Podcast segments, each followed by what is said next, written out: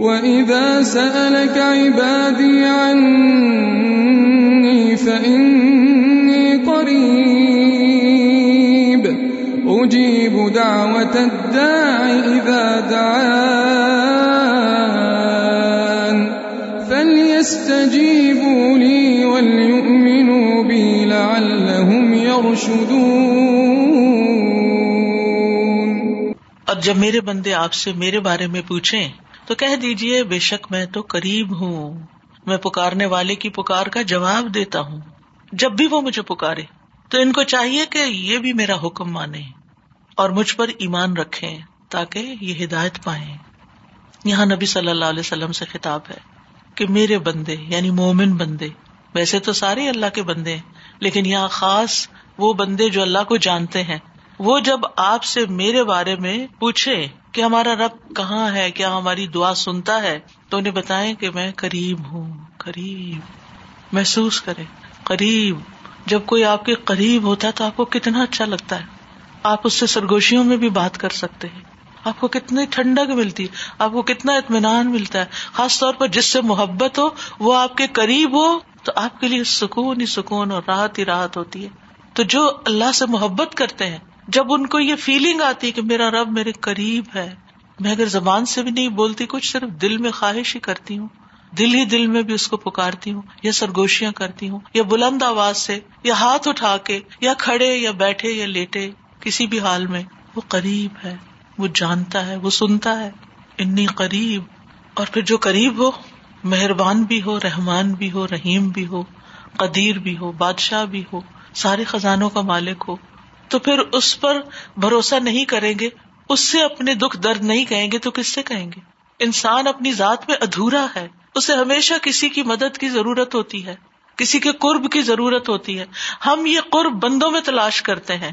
کہ انسان ہمارے قریب ہو ہمارے بچے ہمارے قریب ہو شوہر قریب ہو بہن بھائی قریب ہو فلاں قریب ہو، وہ قریب ہو، وہ زندگی میں ہو، تو زندگی کتنی اچھی ہو جائے۔ ٹھیک ہے، اللہ نے انسانوں کو انسانوں کے لیے پیدا کیا ہے، انسانوں سے ہمیں انس ملتا ہے، لیکن یاد رکھے انسان ہمارے اتنے قریب نہیں ہو سکتے جتنا ہمارا رب ہم سے قریب ہے، اور جتنا ہم اس سے قریب ہو سکتے ہیں۔ اس لیے بہت ضروری ہے کہ ہم اس قرب کو محسوس کریں کہ رب قریب ہے اور یہ کہ وہ دعا کی قبولیت کے اعتبار سے بہت قریب ہے اور دعا کو سننے کے لحاظ سے بہت قریب ہے اور اللہ تعالیٰ اپنے علم کے اعتبار سے سب لوگوں کے قریب ہے اور عبادت کرنے والوں اور پکارنے والوں سے بہت قریب ہے کیونکہ ان کی دعاؤں کو قبول کرتا ہے، ان کی مدد کرتا ہے، ان کو توفیق عطا کرتا ہے۔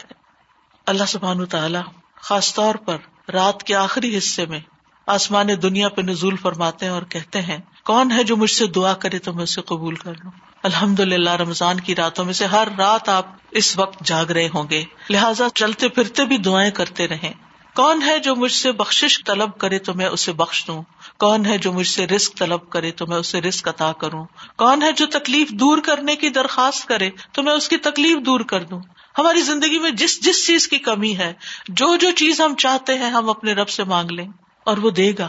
ضرورت اس بات کی کہ ہمارے مانگنے میں تڑپ ہو، خلوص ہو، یقین ہو، اور اس کی اطاعت بھی ہو، اس کے شکر گزار بھی ہو اور اس کی بڑائی بیان کرنے والے بھی ہوں۔ یاد رکھیے، بندے اور رب کے بیچ میں کسی واسطے کی ضرورت نہیں ہے کہ کسی اور کو آپ اپنا امبیسڈر بنا کے بھیجیں کہ آپ اللہ تعالیٰ سے میرے لیے کہیں۔ ٹھیک ہے کسی کو بھی کہہ سکتے، لیکن آپ خود بھی کریں، آپ کا رب آپ سے دور نہیں ہے۔ وہ آپ سے بھی قریب ہے۔ وہ جتنا اس کا رب ہے نا، اتنا ہی وہ آپ کا رب بھی ہے۔ اپنے رب کو اپنا سمجھے اور رب پر مان رکھے اور رب سے مانگے لہذا اللہ تعالی کو پکارتے ہوئے اس کے اچھے اچھے ناموں سے پکارے اور ادب کے ساتھ پکارے اور اچھی نیت کے ساتھ پکارے اخلاص کے ساتھ پکارے احسان کے ساتھ پکارے پکار کا جواب آئے گا۔ اجیب دعوت دعانی۔ میں جواب دیتا ہوں پکارنے والے کی پکار کا، جب بھی وہ مجھے پکارتا ہے۔ آپ پکارتے ہیں، یا اللہ اللہ تعالیٰ آپ کو جواب دیتا ہے۔ اس کو محسوس کرے یہ اللہ تعالیٰ کا فرمان ہے۔ اللہ تعالیٰ کہہ رہا ہے۔ اللہ کی بات سچی بات ہے، یقینی بات ہے، پکی بات ہے، ایسا ہی ہوتا ہے۔ اللہ تعالیٰ دعاؤں کو ضائع نہیں کرتا، کسی کو نامراد نہیں لوٹاتا۔ وہ دعاؤں کو سننے والا ہے۔ اس لیے جو دعا مانگے، اس کو چاہیے کہ وہ پورے یقین کے ساتھ مانگے۔ کیونکہ دعا ایک عبادت بھی ہے اور دعا سے زیادہ کوئی چیز معزز نہیں۔ دعا ہر حال میں انسان کو فائدہ دیتی ہے۔ چاہے فوری قبول ہو جائے، چاہے اس کے بدلے کوئی مصیبت ٹل جائے، چاہے وہ آخرت کے لیے ذخیرہ ہو جائے، جہاں جا کے بندہ کہے گا، کاش میری کوئی دعا قبول نہ ہوتی دنیا میں۔ آج ہی ساری مجھے یہاں ملتی۔ لیکن آج ہم ڈیسپریٹ ہوتے ہیں، اتنے دن دعا مانگی قبول نہیں ہوئی تو اب چھوڑ دو۔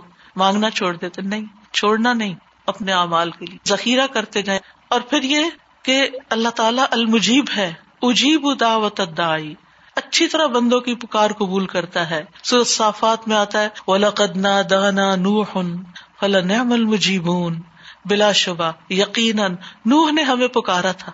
تو ہم بہت اچھے قبول کرنے والے تھے۔ یعنی ہم نے اس کی پکار کو سن لیا، اس کی دعا کو سن لیا، اسے قبول کر لیا۔ کیونکہ دعا قبول کرنا اللہ کا وعدہ ہے۔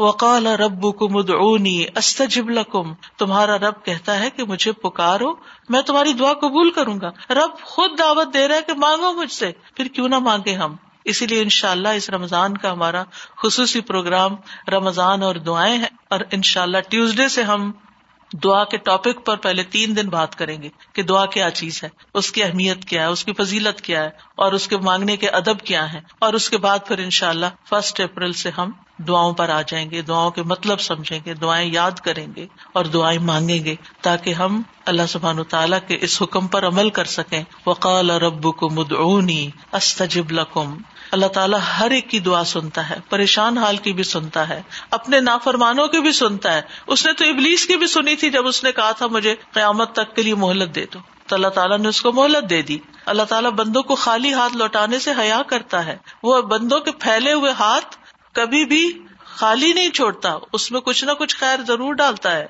رسول اللہ صلی اللہ علیہ وسلم نے فرما بے شک اللہ بڑا رحیم ہے، بڑے کرم والا ہے۔ اس کو اس بات سے شرم آتی ہے کہ اس کا کوئی بندہ اس کے آگے اپنے دونوں ہاتھ پھیلائے اور ان میں کوئی خیر نہ ڈالے۔ اللہ تعالیٰ لازمن اس میں کچھ ڈالتا ہے۔ وہ کیا آتا ہے ہمارے پاس؟ ہمیں نہیں پتا ہوتا۔ وہ خیر کہاں زندگی میں کام آتی ہے؟ ہمیں نہیں پتا ہوتا۔ لیکن اللہ تعالیٰ چونکہ الطیف ہے، غیر محسوس طریقے سے ہمیں بتائے بغیر، جتائے بغیر یعنی ایک ہوتا ہے بتا بتا کے احسان کرنا۔ میں نے تمہیں یہ دیا، میں نے تمہیں یہ دیا۔ اللہ تعالیٰ ایسے نہیں کرتے۔ وہ کرتے ہیں لیکن بتاتے نہیں ہے کہ میں نے کیا کیا تمہارے لیے رحمتوں کے دروازے کھول دیے ہیں۔ تم نے فلاں وقت جو ہاتھ اٹھائے تھے، تو اس میں تمہارے لیے کیا خیر ڈالی گئی تھی۔ تو اس لیے ہاتھ اٹھاتے رہے اور کبھی بہت اونچے ہاتھ بھی اٹھایا کرے۔ یا اللہ اور آہو زاری کے ساتھ مانگا کرے۔ کبھی بھی مایوس نہ ہو۔ اور پھر یہ کہ اس کی قبولیت میں اللہ سبحان و تعالیٰ کی اپنی حکمتیں ہیں کہ اس کو کس انداز میں قبول کرنا چاہیے۔ یہ تو ایک چیز مانگ رہا ہے لیکن اس کو اس سے بہتر چیز دی جانی چاہیے۔ ابن عطا کہتے ہیں، دعا کے کچھ ارکان ہوتے ہیں، اس کے کچھ پر ہوتے ہیں، کچھ اسباب ہوتے ہیں، کچھ اوقات ہوتے ہیں۔ بس اگر یہ دعا اپنے ارکان کے موافق ہوتی ہے تو طاقتور ہو جاتی ہے۔ پروں کے موافق ہوتی ہے تو آسمان میں اڑ کے چلی جاتی ہے۔ اوقات کے موافق ہوتی ہے تو کامیاب ہو جاتی ہے۔ اسباب کے موافق ہوتی ہے تو کامیاب ہو جاتی ہے۔ لہذا دعا کے ارکان دل کی حضوری، نرمی آجزی اور خوشبو ہے یہ سارے ارکان بھی پورے کرنے چاہیے۔ اس کے پر سچائی ہے۔ اس کے اوقات سحری کے وقت ہے اس کے اسباب درود شریف ہے اور پھر یہ کہ قبولیت کی کچھ شرائط بھی ہیں۔ تنہائی کے وقت انسان دل کی حفاظت کرے۔ بری بری باتیں نہ سوچے۔ مخلوق کے ساتھ معاملہ کرتے ہوئے زبان کی حفاظت کرے۔ اپنی زبان سے کسی کو تکلیف نہ دے۔ تیسرے، اپنی نگاہوں کی حفاظت کرے۔ ان چیزوں کی طرف نہ دیکھے جو حلال نہیں۔ اپنے پیٹ کی حفاظت کرے۔ ان چیزوں سے جو حرام ہے۔ فل یستجی بولی انہیں یعنی چاہیے کہ یہ بھی میری بات مانے۔ یعنی اطاعت اور فرما برداری کیا کریں۔ اگر یہ چاہتے ہیں نا کہ ان کو وہ ملے جو یہ چاہتے ہیں، تو پھر انہیں وہ کرنا چاہیے جو میں چاہتا ہوں۔ ولی بھی لا اللہ یرشدون، اور انہیں چاہیے کہ وہ اس بات پر ایمان لائیں، کس بات پر؟ کہ میں ان کے قریب ہوں، میں ان کو جواب دیتا ہوں، اور جو کچھ میں نے انہیں کرنے کو کہا اس کو کیا کرے لا اللہ یرشدون، تاکہ وہ ہدایت پائے رشت کا مطلب ہوتا ہے بھلائی کی طرف رہنمائی حاصل کرنا، اور دین اور دنیا کے کاموں میں اچھا معاملہ کرنا، یہ دونوں معنی اس میں آ جاتے ہیں۔ تو ایمان لانے اور اللہ تعالی کی اطاعت کرنے میں فائدہ ہی فائدہ انسان کا۔ یعنی اطاعت صرف دعاؤں کی قبولیت کے لیے نہ کرے کہ میں اچھے کام کر لوں تاکہ میری دعا قبول ہو جائے۔ وہ ویسے بھی کرے، کیونکہ اللہ تعالیٰ کے احسانات اتنے ہم پر ہیں کہ جو بھی وہ حکم دے، ہمیں اس کا انکار نہیں کرنا چاہیے۔ اور ویسے بھی آپ دیکھیے وہ میت تق اللہ اللہ من امری یسرا جو اللہ کا تقوی اختیار کرتا ہے، اللہ تعالیٰ اس کے کاموں میں آسانی پیدا کر دیتا ہے۔ اللہ تعالیٰ فرماتے من آتا و تقا و صدق بل حسنا فسن یسرا بس لیکن وہ جس نے دیا، دینے والا دینے والا دینے والا ہے، اور نافرمانی سے بچا، اور اس نے سب سے اچھی بات کو سچ مانا، تو یقیناً ہم اسے آسان راستے کی سہولت دیں گے، اس کے لیے آسانیاں پیدا کر دیں گے، اس کے راستے کھل جائیں گے۔ تو رمضان کی آیات کے درمیان میں یہ آیت لائی گئی ہے اس سے آپ اندازہ لگا سکتے ہیں کہ رمضان کے ساتھ دعاؤں کا کتنا بڑا تعلق ہے۔ بہت سے کرنے کے کام ہے لیکن ان میں یعنی یہاں روزے کا ذکر تو ہے، لیکن نماز وغیرہ کا ذکر نہیں ہے، اور چیزوں کا ذکر نہیں ہے، بلکہ کس چیز کا ذکر ہے؟ دعا کرنے کا۔ تو رمضان میں روزہ، قرآن اور پھر خوب خوب دعائیں۔ یعنی رمضان میں دعاؤں کی بہت زیادہ اہمیت ہے، اور یہ دعاؤں کی قبولیت کا مہینہ ہے۔ اور ہر دن روزہ ختم ہونے کے وقت بھی خاص طور پر دعا کرنی چاہیے۔ رسول اللہ صلی اللہ علیہ وسلم نے فرمایا، یقیناً ہر دن اور ہر رات اللہ تعالیٰ یعنی رمضان میں، جہنم سے کچھ لوگوں کو آزاد کرتا ہے۔ اور ان میں سے ہر بندے کی ایک دعا ایسی ضرور ہوتی ہے جو قبول ہو جاتی ہے۔ یعنی every day at least thirty دعا تو آپ کے پاس ہوں گی جو رمضان کے تیس دنوں میں، اور اگر راتوں کو بھی ایک ایک اسپیشل دعا کر لے تو ان شاء اللہ لیکن آپ کے پاس لسٹ بھی ہونی چاہیے۔ آپ کو چاہیے کیا؟ اصل میں بات یہ کہ اللہ کے خزانے تو بہت بڑے، ہماری چاہت ہی چھوٹی ہے، طلب ہی نہیں ہے۔ ہم طلب پیدا کریں اپنے اندر۔ کسی شخص کے پاس بہترین سے بہترین ڈرنک ہو، لیکن اگر اس کے اندر پیاس نہیں تو وہ اٹھا کے پیے گا ہی نہیں۔ لیکن جس چیز کی طلب ہوتی ہے، وہ آپ سوچتے بھی نہیں اور آپ پیتے چلے جاتے ہیں۔ اسی طرح یہ بھی حدیث میں آتا ہے کہ روزے دار کی دعا رد نہیں کی جاتی۔ رسول اللہ صلی اللہ علیہ وسلم نے فرمایا، تین آدمیوں کی دعا رد نہیں کی جاتی۔ ان میں سے ایک روزے دار کی، یہاں تک کہ وہ اس کو افطار کر لے۔ تو اس مہینے میں خاص طور پر دعائیں کرنی چاہیے۔ أحل لكم ليلة الصيام الرفث إلى نسائكم هن لباس لكم وأنتم لباس لهن علم الله أنكم كنتم تختانون أنفسكم فتاب عليكم وعفى عنكم فالآن باشروهن وابتغوا ما كتب الله لكم وكلوا واشربوا حتى يتبين لكم الخيط الأبيض من الخيط الأسود من الفجر ثم أتموا الصيام إلى الليل ولا تباشروهن وأنتم عاكفون في المساجد تلك حدود الله فلا تقربوها كذلك يبين الله آياته للناس لعلهم يتقون روزی کی رات میں تمہارے لیے اپنی عورتوں کے پاس جانا حلال کر دیا گیا ہے۔ وہ تمہارے لیے لباس ہیں اور تم ان کے لیے لباس ہو۔ اللہ نے جان لیا کہ تم اپنے نفسوں سے خیانت کر رہے تھے۔ تو اس نے تم پر مہربانی کی اور تم کو معاف کر دیا۔ بس اب تم ان سے مباشرت کرو اور اسے تلاش کرو جو اللہ نے تمہارے لیے لکھ رکھا ہے۔ اور کھاؤ اور پیو، یہاں تک کہ تمہارے لیے فجر کے وقت صبح کی سفید دھاری رات کی سیاہ دھاری سے واضح ہو جائے۔ پھر رات تک روزہ پورا کرو۔ اور جب تم مسجدوں میں اعتکاف میں ہو، تو ان سے مباشرت نہ کرو۔ یہ اللہ کی حدود ہے بس ان کے قریب بھی نہ جانا۔ اسی طرح اللہ اپنی آیات لوگوں کے لیے کھول کھول کر بیان فرماتا ہے تاکہ وہ بچ جائیں۔ لکم السیام رفت الا نسائکم۔ یہاں روزے کے کچھ اور احکامات بتا دیے گئے۔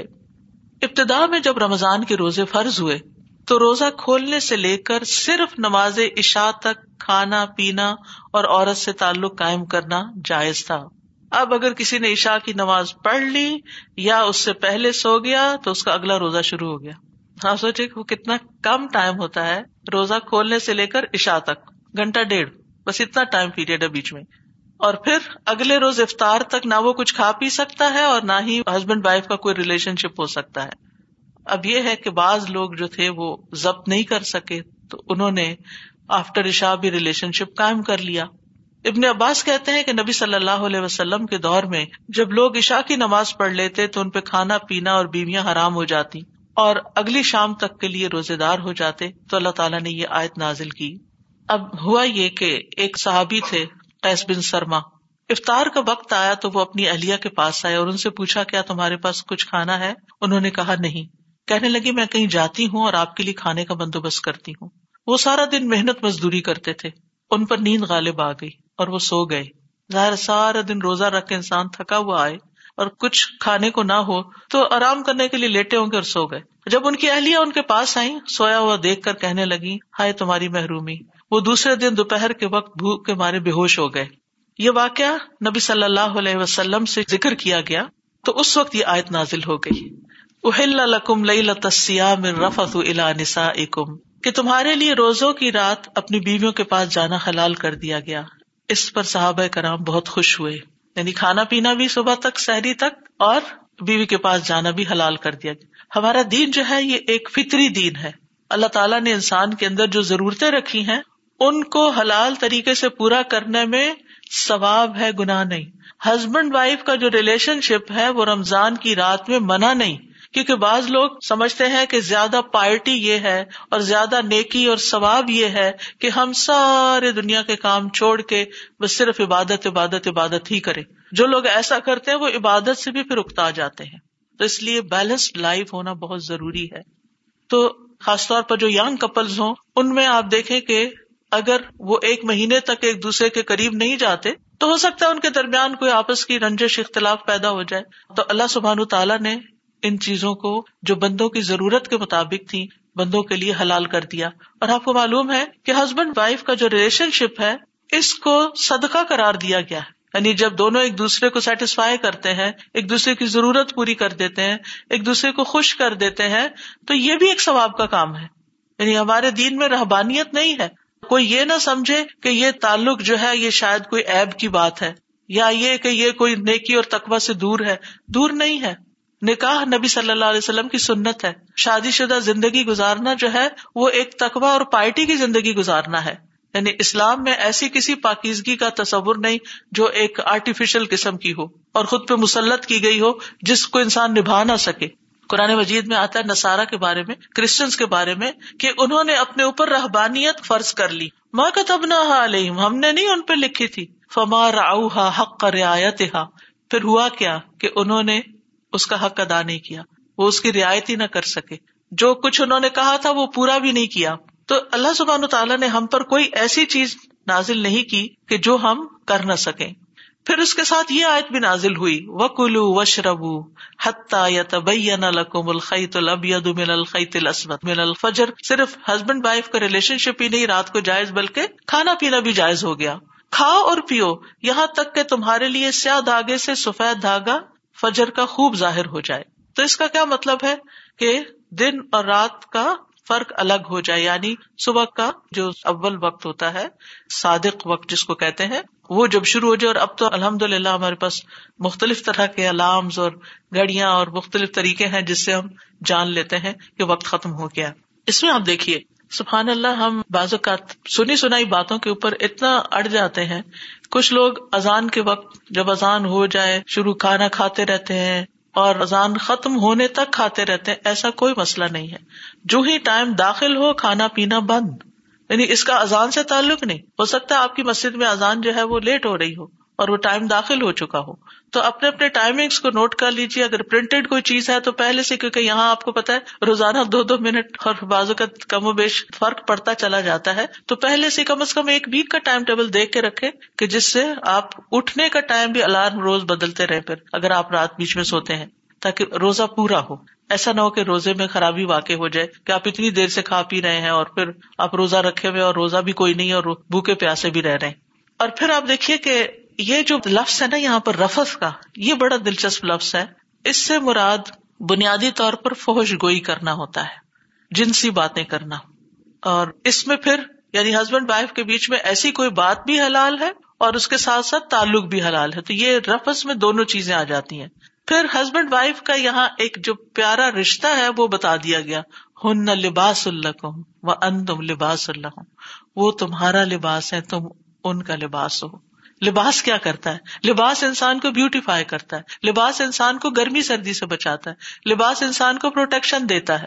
لباس انسان کے عزت اور وقار میں اضافہ کرتا ہے۔ انسان کے مقام اور مرتبے میں اضافہ کرتا ہے۔ لہٰذا یہاں پر یہ جو کہا گیا کہ وہ تمہارا لباس اور تم ان کا لباس ہو اور لباس اور جسم ایک دوسرے کے بہت قریب ہوتے ہیں۔ لہٰذا کوئی ایسا کام نہیں کرنا چاہیے کہ جس سے ہسبینڈ وائف میں یعنی کہ نہ ہسبینڈ کی طرف سے، نہ وائف کی طرف سے کہ دونوں کے درمیان رفٹ کریٹ ہو جائے یا ایسے اختلافات ہوں کہ جو دونوں کو ایک دوسرے سے دور کر دیں۔ اور اس رشتے کو نبھانے کے لیے دونوں کو کوشش کرنی چاہیے۔ کیونکہ خالی بیوی قربانی کرتی رہے تو اس سے رشتہ نہیں بنتا۔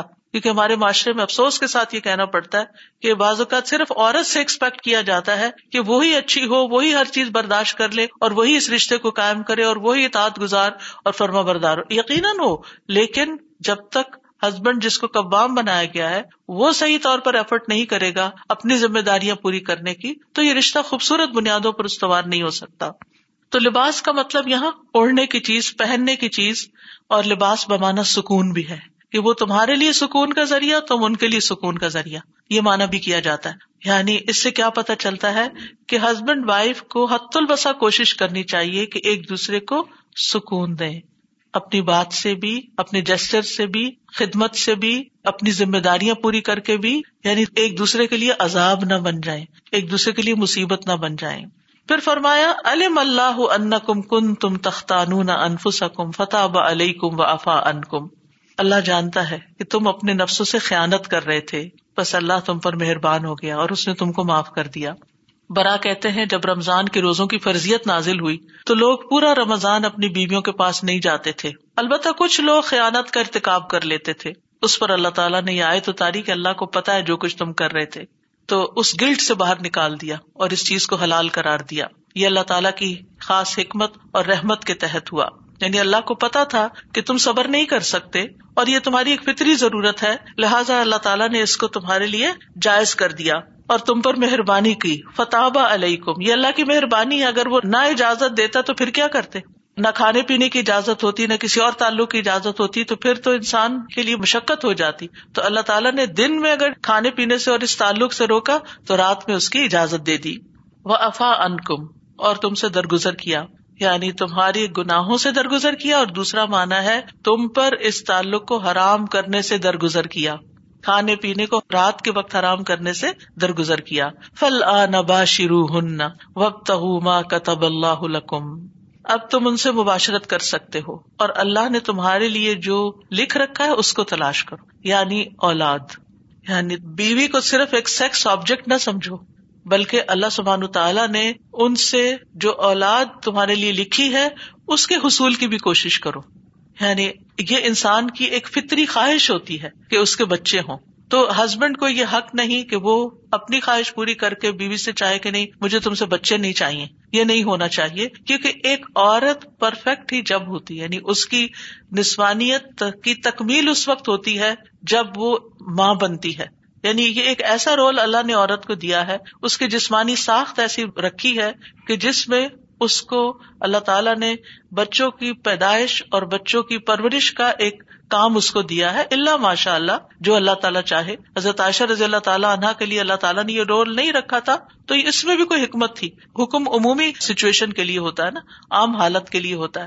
تو اس میں ایک عورت جب ان سارے مراحل سے گزرتی ہے، تو روزے کی طرح یہ بھی تکلیف دہ مراحل ہوتے ہیں۔ پرگنسی تکلیف دہ ہوتی ہے، پھر ولادت کا مرحلہ ڈلیوری تکلیف دہ ہوتی ہے، پھر اس کے بعد بچے کو پالنا تکلیف دہ ہے۔ لیکن یہی بچے پھر آنکھوں کی ٹھنڈک بھی ہوتے ہیں۔ یہی بچے انسان کا سہارا بھی ہوتے ہیں، انسان کے لیے خوشی کا باعث بھی ہوتے ہیں۔ تو اس لیے اللہ تعالیٰ نے یہاں پر مباشرت کا بھی حکم دیا۔ اور اس کے ساتھ ساتھ اس مباشرت کے نتیجے میں اولاد حاصل کرنے کا بھی۔ و کلو وش ربو حتہ یا تبین القم الخیت البید من الخیت الاسودی من الفجر۔ اور پھر رات کے وقت تمہارے لیے کھانے پینے کو بھی حلال قرار دیا۔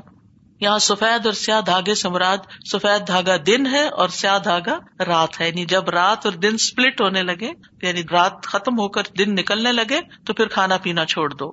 کچھ لوگوں نے یہ بھی کیا کہ اپنے سرانے کے نیچے سیاہ دھاگا اور سفید دھاگا رکھا اور ان کو دیکھتے رات اٹھ اٹھ کے نظر کیا آ رہا ہے تو تو اس سے یہ مراد نہیں، جب وہ نبی صلی اللہ علیہ وسلم کے پاس بات لائے گی تو آپ نے فرمایا، پھر تمہارا تکیا تو بہت وسیع ہوگا، کیونکہ دن اور رات کا فرق تو آسمان میں نظر آتا ہے۔ اور پھر یہ ہے کہ یہاں پر طلوع فجر تک سحری کھانا اللہ تعالیٰ نے چونکہ جائز قرار دیا تو یاد رکھیے سحری کھانا مستحب ہے، سحری کھانی چاہیے، چاہے ایک کھجوری کیوں نہ ہو، چاہے ایک پانی کا گلاس ہی کیوں نہ ہو، کیونکہ سحری بابرکت کھانا ہے۔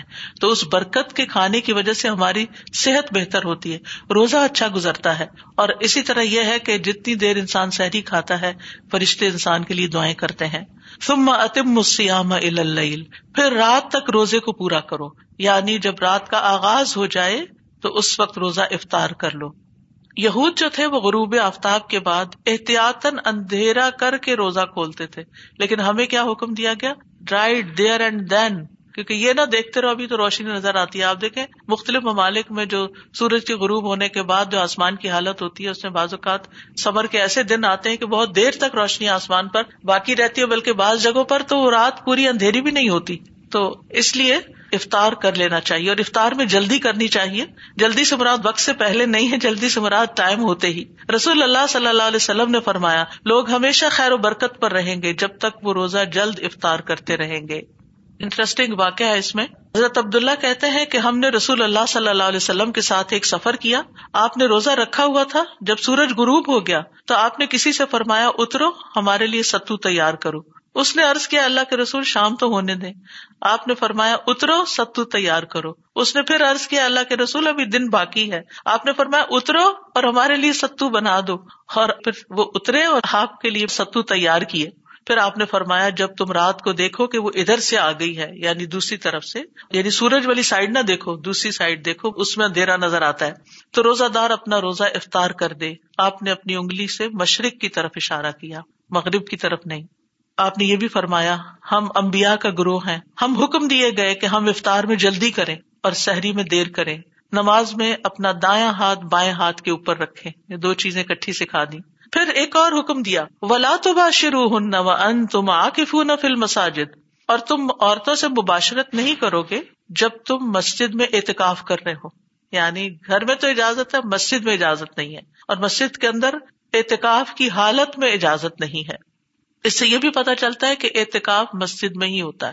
وہ ان تم آکف فل مساجد اور روزوں کے ذکر کے بعد رمضان کے آخری اشرے میں چونکہ اعتکاف ہوتا ہے تو یہاں پر آخر میں اعتکاف کا بھی ذکر آ گیا اور اس سے یہ بھی پتا چلتا ہے کہ اعتکاف روزے کی حالت میں ہی ہوتا ہے۔ کیونکہ بعض لوگ پوچھتے ہیں کہ ہمیں شوگر کی بیماری ہم روزہ نہیں رکھ سکتے، اعتکاف کر لیں؟ نہیں بھائی، نہیں کر سکتے۔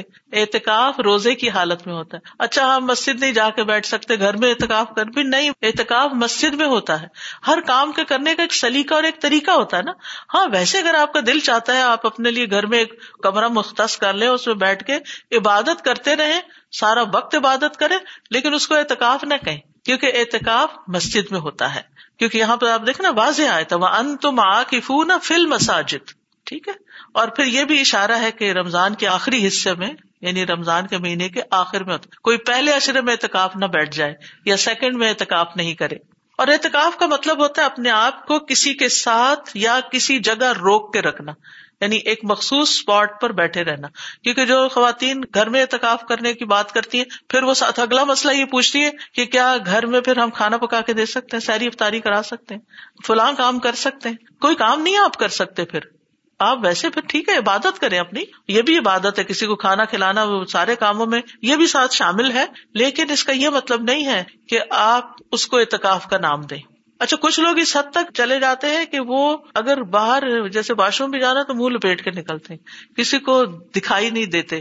یا یہ کہ اگر کسی سے کوئی بات کرنی ہے تو لکھ کے دیتے ہیں، بولتے بھی نہیں ہے چپ کا بھی روزہ رکھ لیتے ہیں، شکل کا بھی رکھ لیتے ہیں، اتنی بھی سختی نہیں ہے۔ آپ مسجد میں ہے آپ کا الگ حجرا ہے گوشا ہے، آپ اس میں بیٹھے آپ کر سکتے احتکاب لیکن پھر یہ کہ ضرورت کے وقت آپ نکل کے اپنا کھانا بھی لے کے واپس آ کے اپنی جگہ کھا لیں یا اگر کوئی جگہ رکھی ہے تو اس میں کھا کے فوراً اپنی جگہ پر بیٹھے یعنی ایک خاص جگہ پر جم کر عبادت کرنا اعتکاف کہلاتا ہے۔ لہٰذا وہاں پر بیٹھنا ضروری ہوگا۔ اور مسجد سے صرف شدید ضرورت کے تحت ہی باہر نکل سکتے ہیں۔ اور اگر بیوی کو کوئی کام ہو، ہسبینڈ سے کوئی بات پوچھنی ہو، کچھ سائن کرانے ہو، کوئی مسئلہ پوچھنا ہو، تو وہ آ کے بات چیت کر سکتی ہے۔ یا فون پہ اب تو، لیکن اس کا یہ مطلب نہیں کہ آپ سیل لے کے اندر گھس جائیں اور سارا وقت ٹیکسٹنگ کرتے رہے ویڈیو دیکھتے رہے یہ اعتکاف نہیں ہے۔ اس سے پرہیز کرنا ہوگا، اس کو بند رکھنا ہوگا۔ ویسے بھی آپ جتنے بھی گروپس وغیرہ ہیں، ان سب کو سائلنٹ موڈ پہ کر لیں اور اسی طرح کی غیر ضروری چیزوں سے پرہیز کریں۔ کیونکہ سیام کس چیز کا نام ہے؟ رک جانے کا۔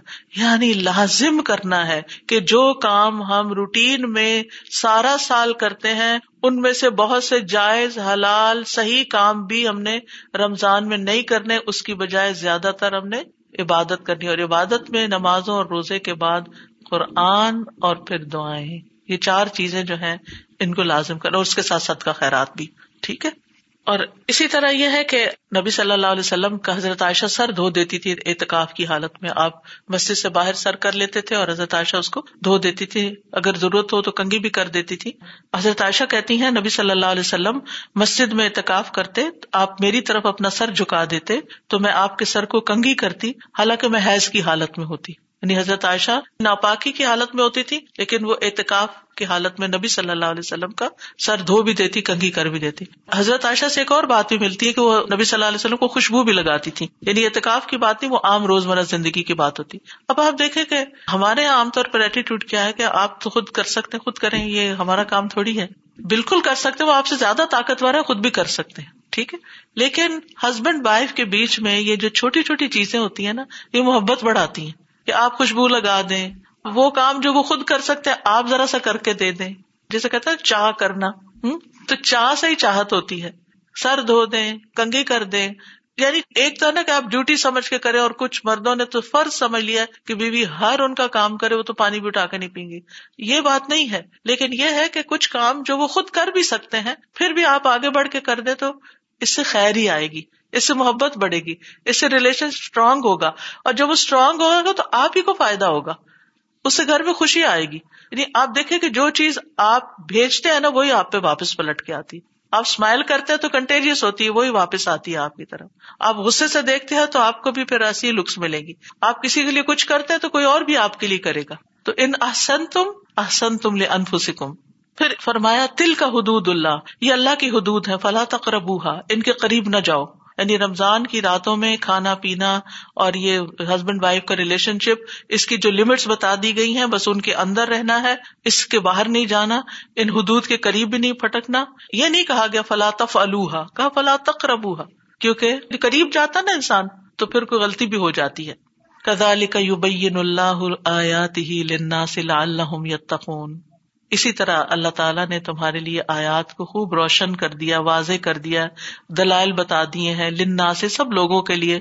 کیوں بتائے ہیں اتنی تفصیلات؟ لا اللہ یتقون، تاکہ وہ متقی بن جائیں، جس کے لیے روزے اور روزے کے ساتھ یہ سب چیزیں لازم کی گئی اور اس کے نتیجے میں آگ سے بچ جائیں۔ یعنی یہ سارے فرائض اور احکامات جو ہیں یہ اس لیے ہے تاکہ انسان کے اندر تقوا پیدا ہو جائے۔ اور جب تقوا پیدا ہو جاتا ہے، تو پھر انسان بہترین طریقے سے زندگی بھی گزار سکتا ہے اور آخرت بھی۔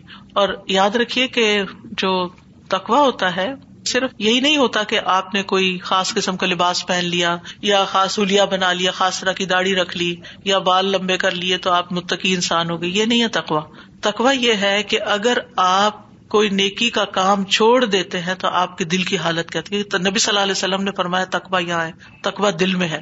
اب آپ دیکھیے کہ جو چیز دل میں ہے، تو دل کا جائزہ لیتے رہنا ہے۔ کہ دل کی حالت کیا ہے؟ یعنی پورا رمضان آپ نے دل کی حالت پر غور کرتے رہنا ہے۔ کس طرح؟ اگر آپ سے نیکی کا موقع چھٹ گیا، تو آپ کی دل کی حالت کیا مثلاً آپ کی نماز چلی گئی، تو دل کی حالت کیا ہے؟ کتنا دکھ۔ ہے اسلاف جو تھے، اگر کسی کی نماز ایک بھی فوت ہو جاتی تو وہ ایک دوسرے سے ایسے تعزیت کرتے تھے جیسے کسی کا بچہ فوت ہو جائے تو اس سے افسوس کرتے ہیں۔ کیونکہ نماز فوت ہو گئی نا۔ ہم انسان کے فوت ہونے پر تو افسوس کرتے ہیں، لیکن نماز کے فوت ہونے پر خود بھی افسوس کو نہیں کرتے۔ تو اصل تقبہ کیا ہے؟ اصل تقبہ یہی ہے کہ ہم اپنے کاموں کو اللہ کی خاطر کریں، اچھے کاموں کو احسان کے درجے پر کریں اخلاص کے ساتھ کرے اور غلط کاموں کو چھوڑ دے صرف اللہ کی خاطر اور اگر کوئی نیکی چھٹ جائے تو اس پر ہم اپنے دل کو دیکھیں اور اسی طرح اگر کوئی نیکی کا کام ہوا ہے تو کیا فخر کی کیفیت تو نہیں؟ اب دیکھیے جو کچھ بھی ہم کرتے ہیں نا وہ سارا دل کے اندر کیفیت وارد ہونا شروع ہو جاتی۔ تو جیسے آپ فون پر میسجز چیک کرتے ہیں نا، تو دل پر اپنے اعمال چیک کریں کہ ان کا امپیکٹ کیا ہو رہا ہے۔